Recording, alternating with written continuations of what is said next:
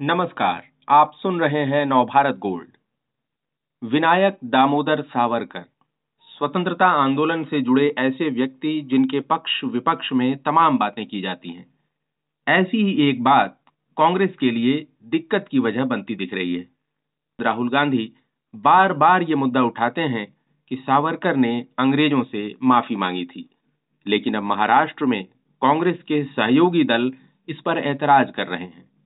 NCP chief Sharad Pawar तक ने इस पर सवाल उठाया है।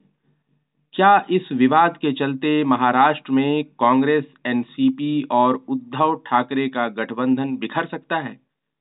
इस बारे में जानकारी देने के लिए हमारे साथ हैं वरिष्ठ पत्रकार गंगाधर ढोबले जी। ढोबले जी, राहुल गांधी, सावरकर का मुद्दा बार बार क्यों उठाते रहते हैं? कौन सा पॉलिटिकल मैसेज वो देना चाहते हैं? मेरी राय में ये मुद्दा जो है वो मजबूरी का है। और राहुल जी इस समय विपक्ष में है और विपक्ष में कोई ना कोई मुद्दे खड़े करना ही है। जब वो बीजेपी केंद्र में सत्ता में है और बीजेपी जब कांग्रेस को लगातार घेरे रहती है, राहुल या सोनिया जी या बाकी लोगों को घेरती रहती है तो उसी तरह ये भी उनको घिरते रहते हैं। ये उनका वीक पॉइंट है बीजेपी का। और वीक पॉइंट पर हमला करना ये राजनीतिक यानी चतुराई का लक्षण है ऐसा मुझे लगता है, इसलिए वो बार बार ये मुद्दे उठाते हैं। जी। जी सावरकर के बारे में जो राहुल ने कुछ कहा है उस पर एनसीपी चीफ शरद पवार उनको सलाह देते नज़र आ रहे हैं। क्या समझा रहे हैं शरद पवार राहुल गांधी को?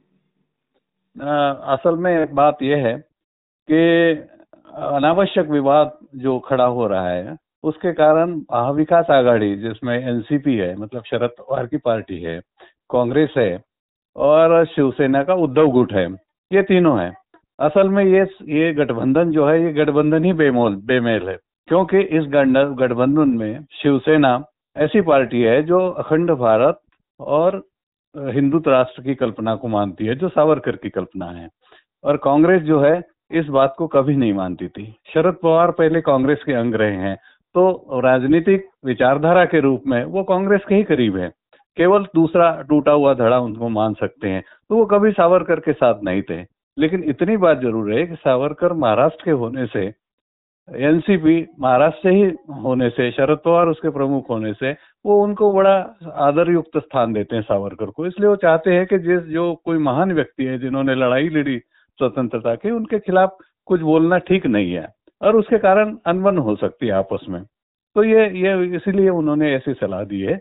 और रहा दूसरा धड़ा, शिवसेना वाला तो उनका तो पहले से ही नारा ही रहा है कि शिवसेना जो है, सावरकर जो है, वो श्रेष्ठ व्यक्ति है, इसमें कोई दो राय भी नहीं है और उनके खिलाफ में ऐसी कोई बात नहीं कहना चाहिए और यदि ऐसी कहता है तो महाराष्ट्र इसको सहन नहीं करेगा। तो अब रहा कांग्रेस का सवाल।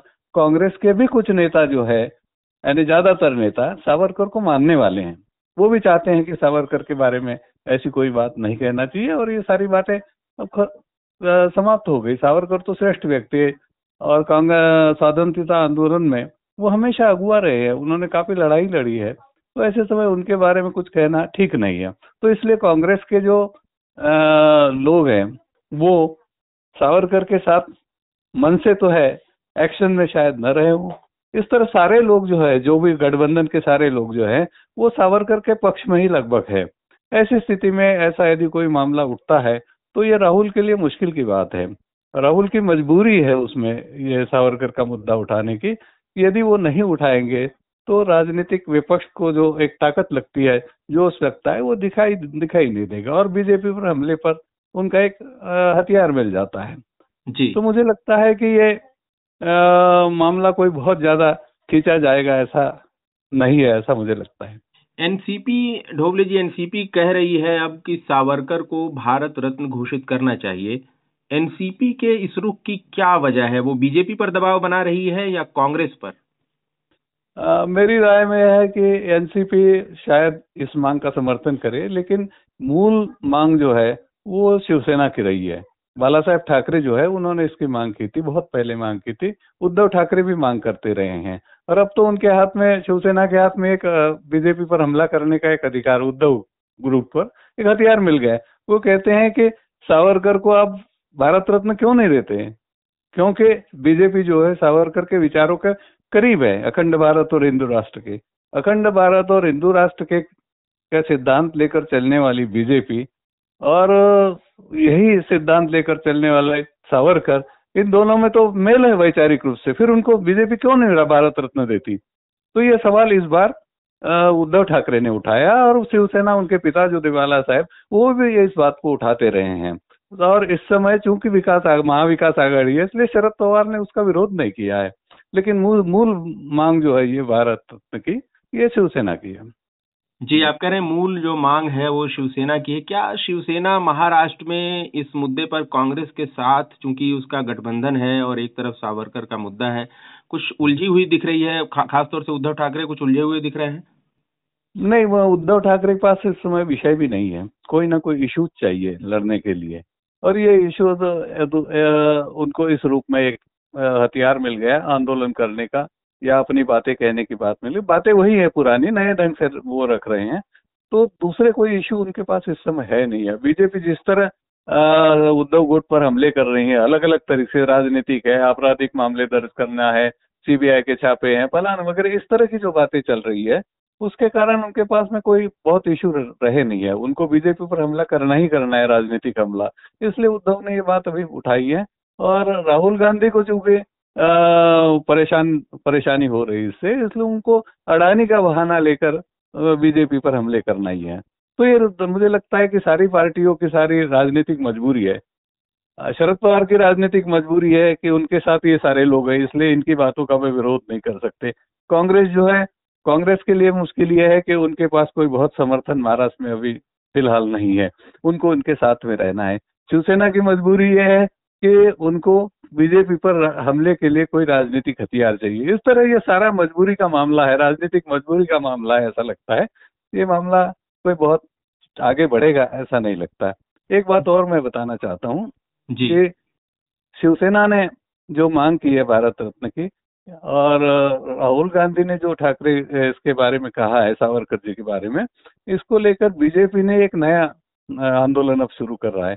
छह अप्रैल से एक आंदोलन है, परसों से एक अप्रैल आंदोलन पूरे महाराष्ट्र में शुरू उसको वो कह, नाम दिया है उन्हें सार सावरकर गौरव यात्रा। तो बीजेपी किसी ना किसी तरह से दिखाना चाहती है कि हम तो सावरकर के साथ नहीं है हमारी मूल विचारधारा है हिंदू राष्ट्र और अखंड भारत की इसमें कोई दो राय नहीं है। तो भारत रत्न की जो मांग की है इन्होंने उद्धव ठाकरे नए सिरे से उसके काट के रूप में उन्होंने सावरकर गौरव यात्रा शुरू करने की घोषणा की है, जिसमें एक नाथ शिंदे भी हाजिर रहेंगे और देवेंद्र फडणवीस तो रहेंगे ही, वो बीजेपी के ही है। तो इस तरह भी ये आंदोलन थोड़ा सा कुछ दिनों के लिए आगे बढ़ेगा, ऐसा लगता है। जी, ये आंदोलन जब बढ़ेगा ढोबले जी और इसकी गर्मी और बढ़ेगी तो राहुल गांधी के बयान पर उद्धव ठाकरे सवाल उठा चुके हैं। एनसीपी जो है, भारत रत्न की मांग कर रही है। लेकिन महाराष्ट्र प्रदेश कांग्रेस अध्यक्ष जो है नाना पटोले वो राहुल गांधी की ही बात दोहरा रहे हैं। तो ये जब मामला गरमाएगा तो क्या लगता है सावरकर के मुद्दे पे जो ये महाविकास अघाड़ी है इसके सुरताल कुछ ढीले हो सकते हैं गठबंधन टूट सकता है? नहीं मुझे लगता है कि ऐसा कोई गठबंधन टूटे टूटता टूट नहीं सकता। और वैसे भी ये गठबंधन कोई बहुत वज्र की तरह था नहीं। कोई वैचारिक आधार पर तो बना नहीं क्योंकि परस्पर विरोधी विचारधाराओं वाले इसमें लोग हैं। और ये अपने अपनी ज़रूरत के हिसाब से एक जगह आए हुए हैं। इसलिए इस गंधन का टूटना या न टूटना कोई बहुत माने रखता है ऐसा मुझे नहीं लगता। या ये गठबंधन बना भी रहा तो ये कोई बहुत तीर मारेगा आगे चल के ऐसा नहीं लगता। और जब चुनाव आएँगे, तब तो ये तीनों वैसे भी अलग अलग रूप से लड़ सकते हैं। तो ये ये सारी स्थिति है। दूसरी आपने एक सवाल किया है कि राहुल गांधी के बारे में कांग्रेस का, मैंने कुल मिला करके नाना पटोले जो है, महाराष्ट्र प्रदेश कांग्रेस के वगैरह तो ये जो प्रदेश कांग्रेस के अध्यक्ष जो हैं, उनको तो सपोर्ट करना ही है राहुल गांधी का, और बहुत सारे लोगों को। लेकिन मैं आपको एक बात बताना चाहता हूँ, कांग्रेस थोड़ा सा एक कदम पीछे हट गई है, और कांग्रेस के जो महासचिव है, जो प्रभारी है पश्चिम महाराष्ट्र के के सी वेणुगोपाल, उन्होंने साफ़ कहा है कि ऐसी कोई संभावना टूटने की नहीं है।